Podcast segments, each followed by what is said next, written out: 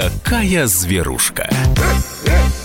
Здравствуйте, друзья. Комсомольская правда. Прямой эфир. Привет всем владельцам домашних животных. Какими бы они ни были, сколько бы у них ни было конечностей, умеют они летать или не умеют, все это не имеет никакого значения, а, потому что вы можете, собственно, рассказывать нам обо всех своих э, питомцах домашних и задавать вопросы нашему эксперту. Это кандидат ветеринарных наук, главный врач ветеринарной клиники «Спутник» Илья Владимирович Середа. Добрый Здравствуйте. Здравствуйте, Илья Владимирович. Да. Доброго времени суток. Я сразу почему-то... Как только я говорю «добрый», я сразу вспоминаю о Дальнем Востоке. Там уже, ну, потому что там а, больше там уже... времени, да. Вот, поэтому слово «добрый» у меня с, с Дальним Востоком ассоциируется. А, я должен сказать, что накануне свой столетний юбилей, вот буквально день в день отметила Московская а, ветеринарная академия имени Константина Ивановича Скрябина. Э, Илья Владимирович, это ваш альма-матер в том числе.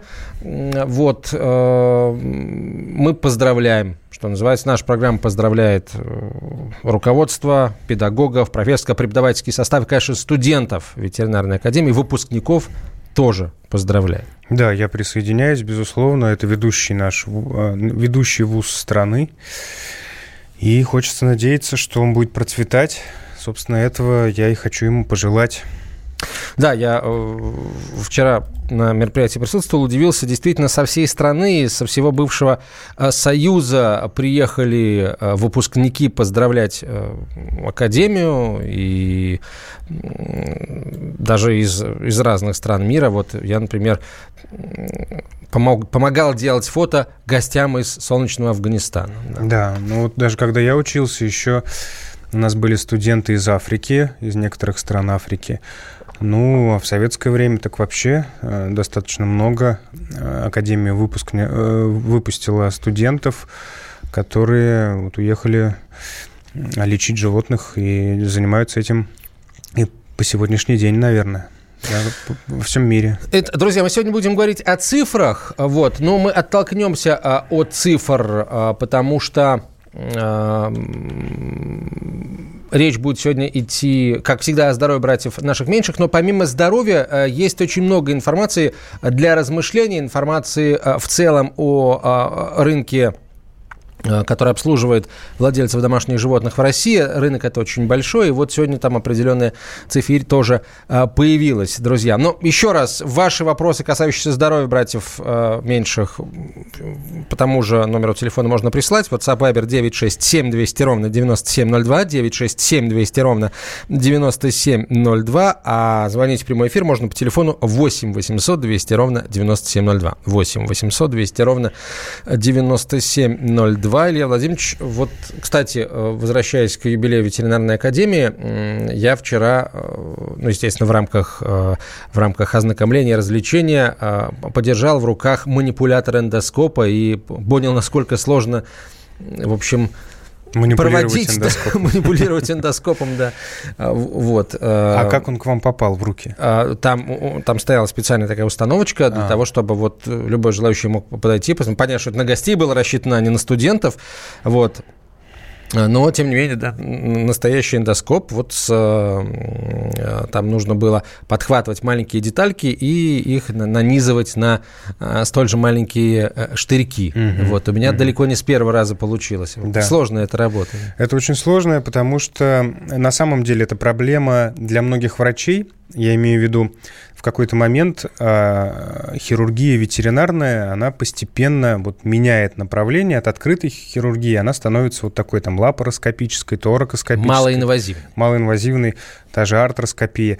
И человек может прекрасно управлять э, своим телом, своими пальцами, но а, мозг его может быть абсолютно не заточен под действие через манипуляторы вот эти, да, и а, действительно, как ни странно, а, вот если человек а, здорово играет в компьютерные игры, да, там угу. управляется здорово с джойстиками и со, всем, и со всякими вот такими штуками, то ему эндоскопия дается гораздо легче. Вот как. И, и у меня даже такая проблема тоже в свое время была. Ну, то есть достаточно сложно мозгу понять, что твои действия, которые ты совершаешь руками, они в, в точности да, не повторяются, да, их, за тебя их делает манипулятор, где немножко другие усилия, немножко другой масштаб и так далее. Да, это не, не просто дается. То есть, а, а хорошо, а, навыка а компьютерными играми можно вот это вот э, мозг приучить развить. к этому? Развить, да, или, или это миф? А, я думаю, что можно, безусловно. А, дело в том, что э, как, врачи, которые занимаются эндоскопией, они, как правило, проходят обучение в тренинг-центрах, и они нарабатывают именно определенное количество часов. Я говорю сейчас про медицину, конечно. Нарабатывают определенное количество э, часов для того, чтобы их руки и мозг а, вошли, скажем так, в баланс правильный и позволили совершать правильные действия вот этими эндоскопическими манипуляторами. Это просто навык, который необходимо развивать, как и любой другой навык. То есть нет людей, которые не приспособлены к тому, чтобы научиться этому. Но у кого-то это занимает больше времени, у кого-то меньше.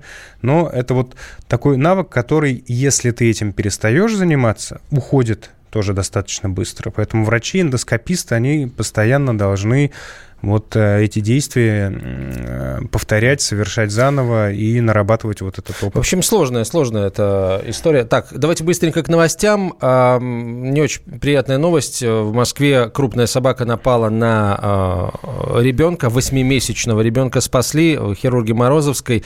А, собака аргентинский дог. Да, если поставить, как бы, поставить рядом аргентинского дога и восьмимесячного ребенка, то есть ну, это, это действительно счастливый случай, и надо надо разбираться, как, как вообще такое оказалось возможным.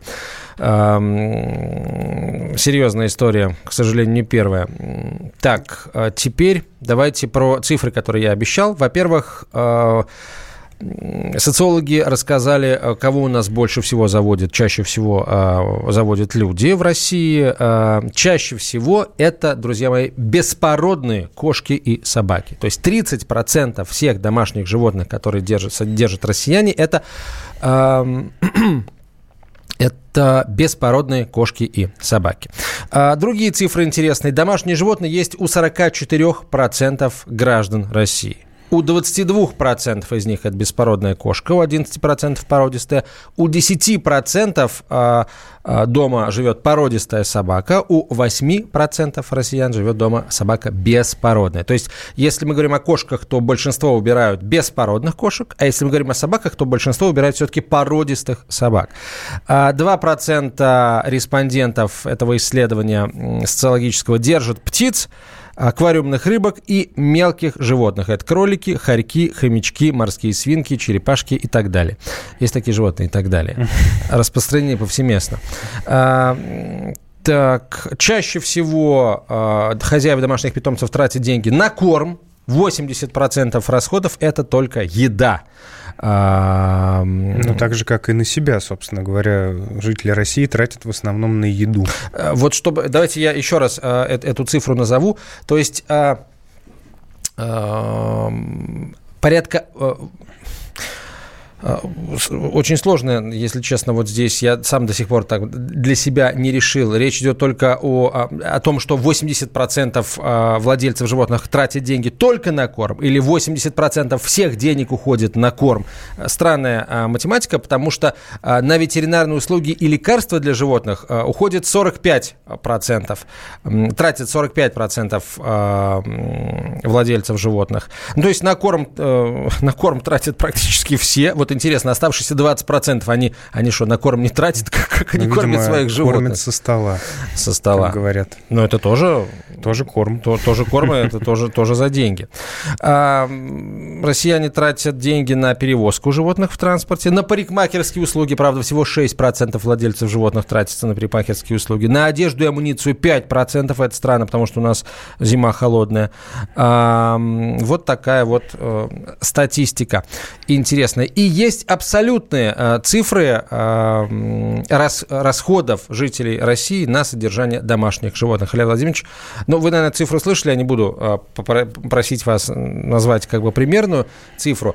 36,5 миллиардов рублей в месяц россияне тратят на домашних животных.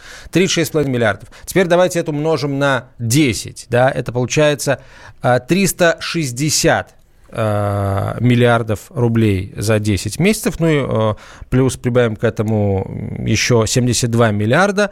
Это получается у нас 433 э, миллиарда рублей То есть полтриллиона рублей россияне в год тратят на домашних животных. Это весьма солидный рынок. Вот интересно было бы сравнить это с цифрами жителей, например, Соединенных Штатов Америки. Я думаю, что там индустрия, вот ветеринарная индустрия или около ветеринарная, да, связанная с кормами и с, с, с аксессуарами, она в разы превышает э, то количество денег, которое тратят россияне. Но вот у нас 460 э, миллиардов, э, это получается 6 или 7 миллиардов долларов. Вот. Э, в США, конечно, эта цифра действительно э, в разы, а может быть, даже и в десятки раз э, превышает те же данные, которые тратим мы. Дальше, после короткой рекламы, я назову, собственно, конкретные цифры, конкретные суммы, которые мы тратим в месяц, ну, в среднем, естественно. А вас, друзья, попрошу назвать, сколько в месяц на свое животное тратите вы. Это очень интересная тема. Ну и, естественно, а если у вас есть вопросы относительно здоровья животных, можете их присылать в WhatsApp и Viber.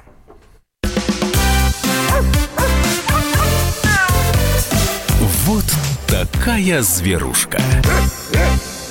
Мы хотим стать еще лучше. И нравится тебе бесконечно. Специально для тебя мы создали новый сайт – радиокп.ру радиокп.ру Заходи, и ты можешь делать все – Слушать, смотреть, читать. Подкасты, видеотрансляции студии. Текстовые версии лучших программ. Радиокп.ру Радиокп.ру Заходи, мы удивим тебя.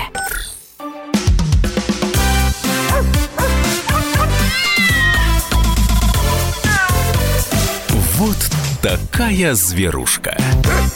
А, итак, ну, у нас получилось так, что мы попросили уже вас присылать э, информацию о том, сколько вы в месяц тратите на своих э, животных. Можно писать WhatsApp Viber, можно звонить в прямой эфир по телефону 8 800 200 ровно 9702. Можно прямо вот э, написать по, по пунктно, на что вы тратите эти деньги. Это было бы совсем интересно. А теперь я как раз назову среднее значение – среднее значение.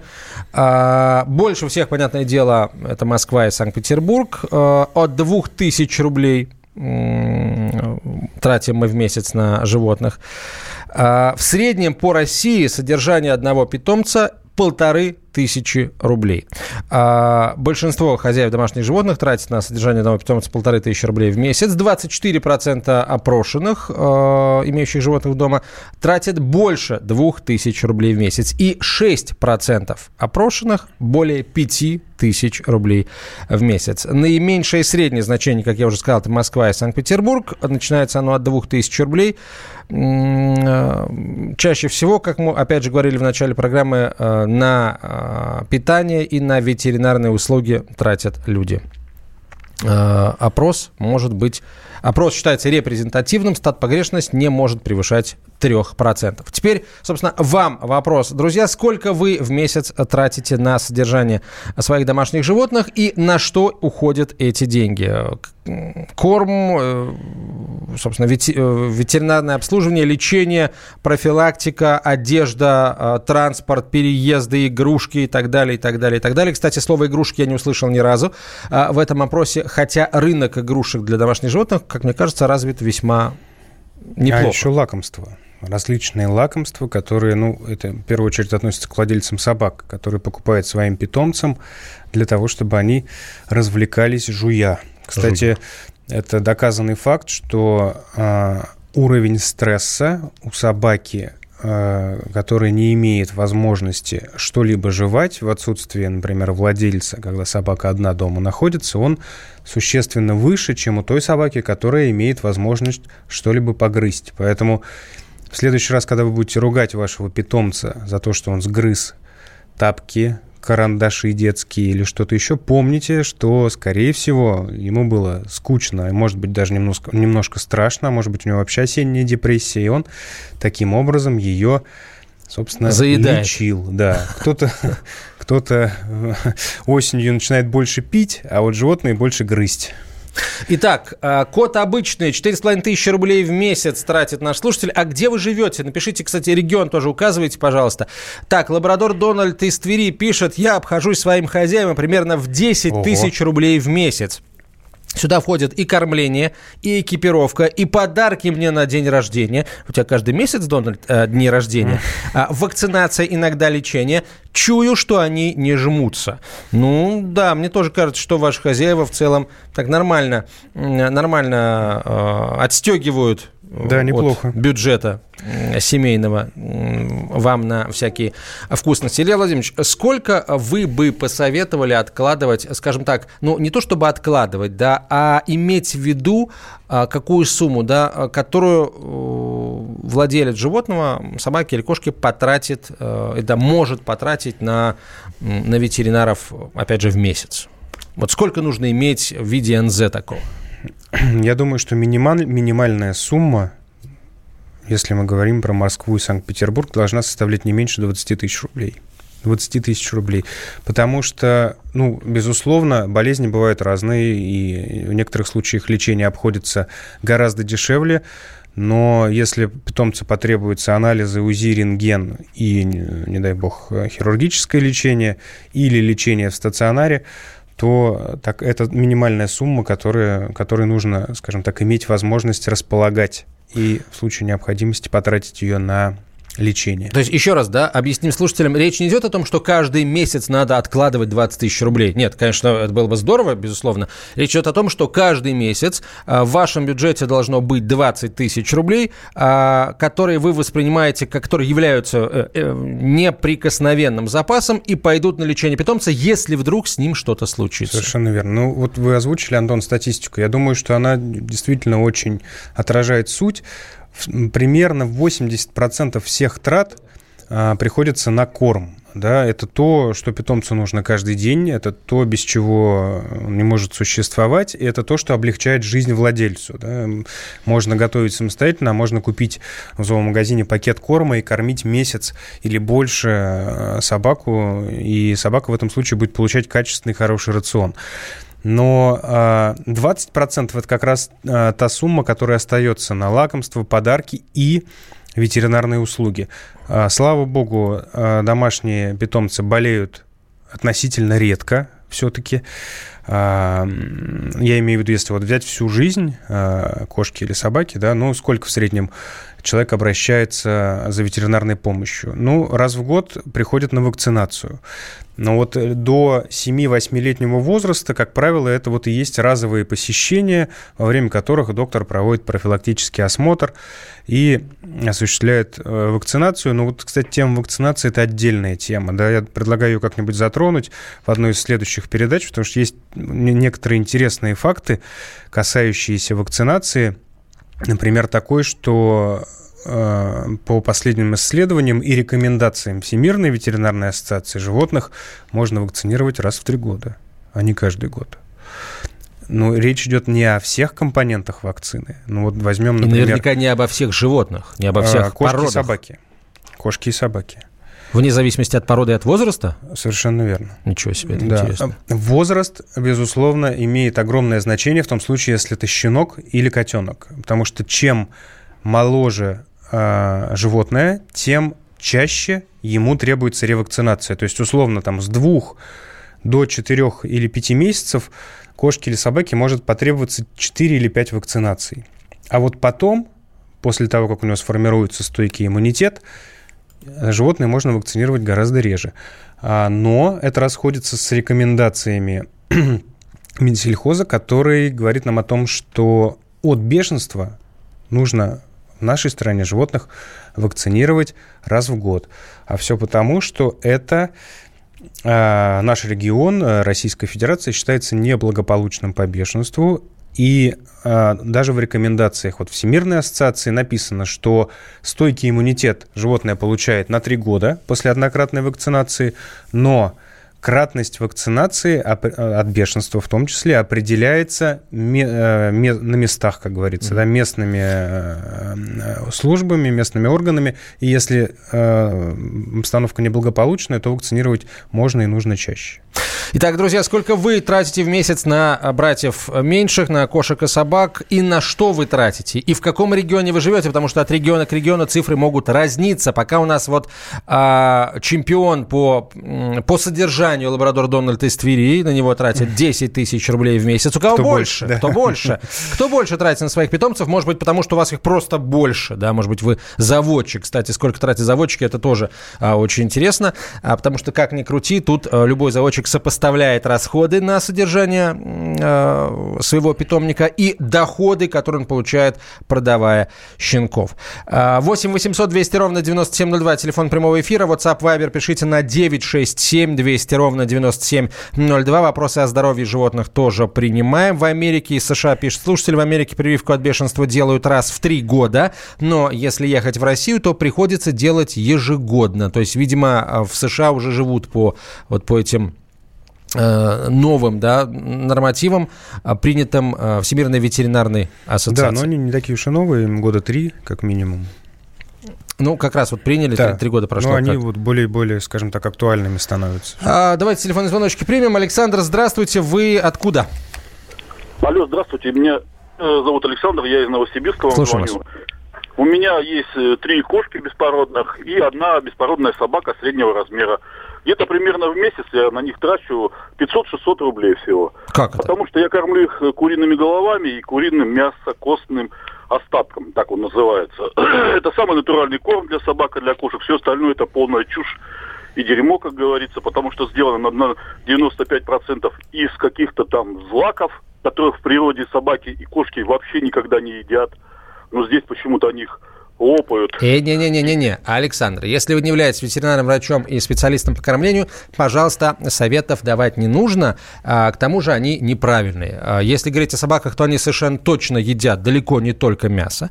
А если говорить о кошках, то вы будете смеяться, но а, кошки в дикой природе, кошачьи, тоже потребляют, как ни крути, растительную пищу, Например, а, ну, не к столу будет сказано, а, содержимое желудочно-кишечного тракта своих жертв. Да, это, это уже доказано многократно, поэтому говорить о том, что они не едят растения, злаки и так далее, не надо. Это неправда. На, Илья Владимирович, что скажете насчет куриных голов в качестве еды? Мне кажется, зажимает, зажимает э, деньги на своих кошек и собак Александр из Новосибирска. На самом деле это мнение, и это мнение близко к мнению тех людей, которые кормят животных натуральной пищей, но оно скажем так, э, я не могу сказать, что это адекватный рацион. Однозначно это не так.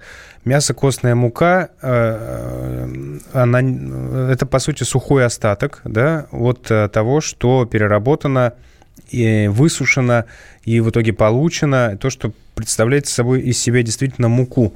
Но Важно, получ... Важно понимать, что биодоступность веществ в мясокостной муке существенно отличается от таковой при вот, поедании натурального корма, да, естественного корма, тех же хрящей, сухожилий, крови и всего остального. Мы продолжим через несколько минут после рекламы и новостей. Оставайтесь с нами. Вот такая зверушка. Он прожил эти дни томительном ожидании.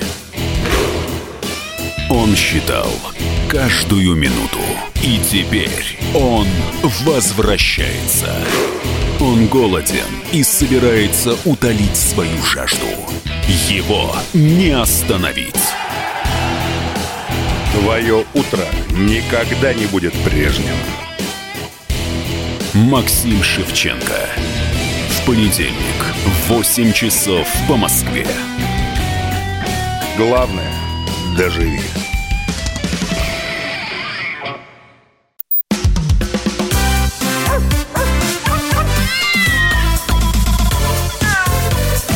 Вот такая зверушка. Говорим сегодня о том, сколько мы тратим на содержание братьев э, наших меньших э, в месяц. В среднем по России э, от полутора тысяч рублей, в Москве от двух тысяч рублей, в Москве и Санкт-Петербурге. Но есть у нас вот уже... У нас, кстати, все, кто нам пишет, все тратят больше. Тратят больше. Четыре с половиной тысячи рублей, 10 тысяч рублей, 6 тысяч рублей. Правда, есть цифра и 600 рублей, которую нам произнес Александр из Новосибирской области. Корм кормит он мясокостным мукой, мясокостным, ну ладно, мясокостным фаршем, хорошо, там, чтобы сделать мясокостную муку, нужен, по-моему, экструдер, там без экструдера ты ее не сделаешь. А, но, мне кажется, это вряд ли лучше, потому что мясокостный фарш невозможно и, измельчить э, куриные кости до такого размера, чтобы они были а, безопасными для желудочно-кишечного тракта, там в первую очередь, наверное, собак, да, потому что собака и куриные кости – это опасное сочетание. Я, так, ну, я думаю, что мясо-костная мука – это как раз прям мука, а вот головы собачьи по размеру далеко не всем породам подходят. И если эта собака меньше 20 килограмм, то, безусловно, э, такая пища для нее может оказаться неприемлемой. Так, э, сколько вы тратите на содержание братьев ваших меньших? Пишите нам э, цифры свои и на что тратите. Добрый вечер. Еще одна всероссийская проблема. Устаревшие низкие нормативы по содержанию животных в муниципальных приютах. Из-за этого невозможно там нормально содержать собак. Э, согласны с вами, да, есть такое дело. Э, ну, часто, по крайней мере, на это жалуются активисты. Еще один вопрос. Недавно читал рекомендации, что, нуж- что нужно делать для того, чтобы собака жила дольше больше. В частности, рекомендуют реже купать. А что бы вы, Илья Владимирович, посоветовали для продления жизни питомца? В общем, anti-aging в ветеринарии. Ну, а, на самом деле, а, отчасти владелец Дональда прав, потому что очень, очень часто животных моют и купают гораздо чаще, чем они того требуют. И а, желательно, чтобы вы, например, целиком мыли собаку не более чем один раз в месяц. А, совершенно точно там каждую неделю мыть ее с шампунем нет никакой необходимости, но есть, безусловно, ситуации, когда а, длинношерстная собака, которая очень активная, и учитывая наши погодные условия, она просто не может находиться дома, да, и, и приходится ее мыть. И иногда проще собаку помыть целиком, чем мыть по отдельности там лапы, пузо и все остальное. Но прямой взаимосвязи между продолжительностью жизни и а, частотой а, вот, мытья нет. Безусловно, это не очень полезно, в первую очередь для кожи, потому что с шампунями мы смываем важный слой липидов, которые в том числе и защитную функцию выполняют на коже собаки. И поэтому она становится предрасположенной к кожным заболеваниям. Но прямой взаимосвязи, как я уже сказал, нет. Что еще можно сделать для того, чтобы питомцы жили дольше? А, основное – это, безусловно, кормление. Качество корма – да то же самое можно и в отношении людей сказать. Качество корма и э, экологическая обстановка, в которой находится э, живой биологический организм, является ну, двумя основными а, факторами, которые могут в той или иной степени продлить жизнь животному. Качество ухода за ними, а, уровень стресса а, в, то, в той или иной степени влияет на развитие болезней, в особенности у кошек. Мы эту тему неоднократно уже затрагивали, да, что кошки – это животные, которые могут очень серьезно быть подвержены стрессу, и э, некоторые заболевания у кошек развиваются только э, в связи с наличием серьезного стресса. Вот. А, вот вопрос, кстати, по, корм... А, а, по кормлению. Кормим собаку, немецкая овчарка, один год, четыре месяца, натуральным кормом. Не можем найти однозначный ответ по количеству соли, надо или нет, и сколько, в день или в неделю, спрашивает Светлана. Илья Владимирович, что скажете? Действительно. В природе животные, простите, перебью, как, ну, так на первый взгляд э, особо соль-то не употребляют. Да, совершенно верно. Действительно, четких рекомендаций по этому вопросу найти сложно, но пищу собаки солить не нужно. В этом нет никакой необходимости. Понятно, коротко и ясно. Разброс в ценах сильно зависит от размера питомца. Одно дело чих в 3 килограмма. Кстати, чих, по-моему, весит меньше 3 килограммов. Другое дело кавказская овчарка. Ну, мой, по крайней мере, полтора весит. Кавказская овчарка за 70 килограммов весом. Э, пишет Дмитрий. Дмитрий, абсолютно верно. Именно поэтому мы и просим э, вас присылать э, конкретную сумму, породу собаки, там вид. Э, и, собственно, на что эти деньги идут. Кто-то тратится только на корм, а кто-то все-таки позволяет чуть больше своему питомцу. Ну, например, лечит его, да, иногда. А, дорогая редакция, не у всех собак любящий в хвост хозяин. Что в таком случае делать? Если вы не любите в хвост свое животное, не надо его заводить. Вот что делать. Моя точка зрения, Илья Владимирович, что вы скажете? Ну, да, конечно, я с вами согласен. Антон, мы уже неоднократно говорили о том, что животное – это ответственность. Если вы завели, то будьте любезны, кормите, лечить. Так, давайте Лидию послушаем. У нас есть еще несколько очень важных новостей. Я жду 20 минут. Уже. Лидия, простите, пожалуйста, мы не знали о том, что вы ждете 20 минут. Мы думали, вы только дозвонились. Слушаем вас. Да ничего подобного, уже 20 минут. Лидия, не спорю, прошу вас, слушаем. Добрый вечер. Добрый вечер. Вы знаете, я не могу сказать, сколько я трачу. Мы живем с ней вдвоем на пенсии, нам вполне хватает. А кто у вас, вот. кошка или собака? У меня кошка. Угу. Но она такая дикая, что я ее даже на дачу не могу вы, вывести. Она даже ее не загонишь в переноску. И поэтому очень любит она траву. Вот я ей все лето ношу траву. Она с удовольствием ест ее начинает тошнить, вы знаете, это ужасно. Но никогда почти не вырывает. Вот как э, цена эта трава и стоит ли мне эту кошку мучить, хотя она ест с удовольствием. Но как она мучится, прям уже нет сил больше смотреть. Да, спасибо за вопрос. Мы тоже эту тему неоднократно поднимали. У кошек это встречается реже, чем у собак. Э, очень часто спрашивают, почему же все-таки собаки едят траву. А, и мы говорили о том, что однозначного ответа на этот вопрос нет. Такое, а, такая, скажем так, ситуация очень часто наблюдается в том случае, если животное действительно а, имеет необходимость спровоцировать акт рвоты. Бывает такое, что то собака съела какой-то инородный предмет, он находится достаточно долго в желудке, вызывает таким образом хронический гастрит, и собака поедает траву, а, провоцирует акт рвоты. Кошки, как правило, более избирательные, и для них является оптимальная ситуация, когда они сами могут выбирать а, вот эту вот, а, траву, как, какую поедать и в каком количестве. В большинстве случаев они этот процесс хорошо очень контролируют. Если у вас кошка длинношерстная, то а, также существует вероятность, что у нее, например, в желудке а, есть а, так называемый трихобизаар, да, то есть это участок а, скатавшихся волос, и кошка таким образом пытается, спровоцируя, провоцируя рвоту, вот этот вот комочек а, шерсти оттуда устранить самостоятельно. Поэтому, если у вас длинношерстная кошка, то необходимо давать пасту периодически для выведения шерсти. А не траву. А не Потому траву. что траву вы можете подбирать не ту, вот, да. и она, в общем, не действует. А, Людмила, спасибо за, за звонок. А, вдвоем на пенсии, ну, хорошо, давайте посчитаем. Средняя пенсия в Москве, там, ну, давайте там возьмем 17 тысяч рублей, да? То есть, если вдвоем на пенсию, 8 с половиной тысяч рублей. А, неплохое такое содержание. Опять же, а, зная то, как относятся одинокие а, пожилые люди к домашним животным, относятся они, прям, прям скажем, хорошо к ним. Да, да. И... И всегда стремятся разнообразить рацион. Хочу напомнить, что в этом нет никакой необходимости. Да? Гастрономическое разнообразие не, ну, не требуется домашним животным. Многие переживают, что же собака у меня там ест сухари всю жизнь. Не переживайте, для собаки это нормально. И для кошки тоже. Николай Лобня. Здравствуйте, Николай. Добрый день. Слушаем вас. Тоже дождался. Ну вот смотрите, у меня две собаки. Значит, у меня 9 месяцев кобель, смесь немецкой овчарки с алабаем, и пятимесячный тоже кобель хаски. Ну и две кошки тоже, домашние, гулящие они мои, да. Вот у меня в месяц выходит где-то тысяча рублей.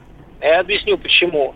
Покупаю свиную голову, я ее разрубаю, варю, и вот на 8-литровую кастрюлю вот этого бульона пакет гречки, пакет перловки.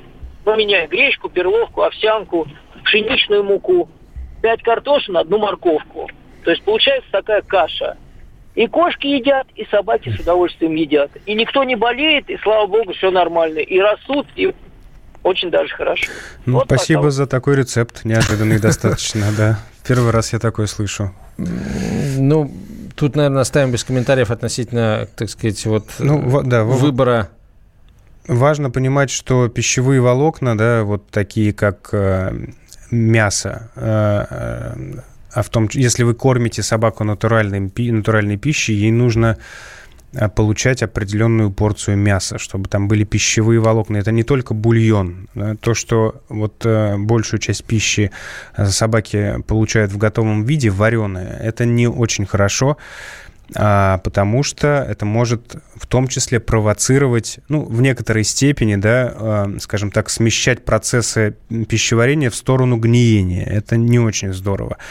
Поэтому животным нужны сырые продукты, в том числе сырое мясо, при условии, что вы кормите ее натуральной пищей.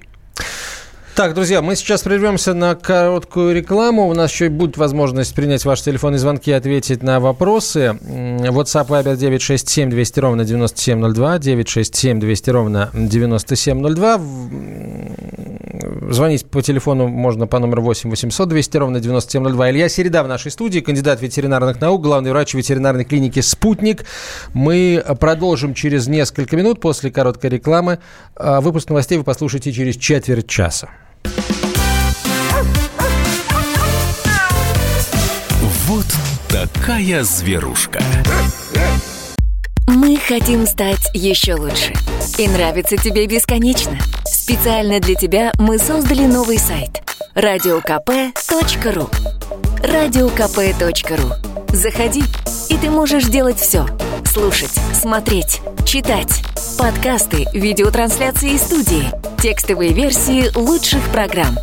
Радиокп.ру Радиокп.ру Заходи, мы удивим тебя.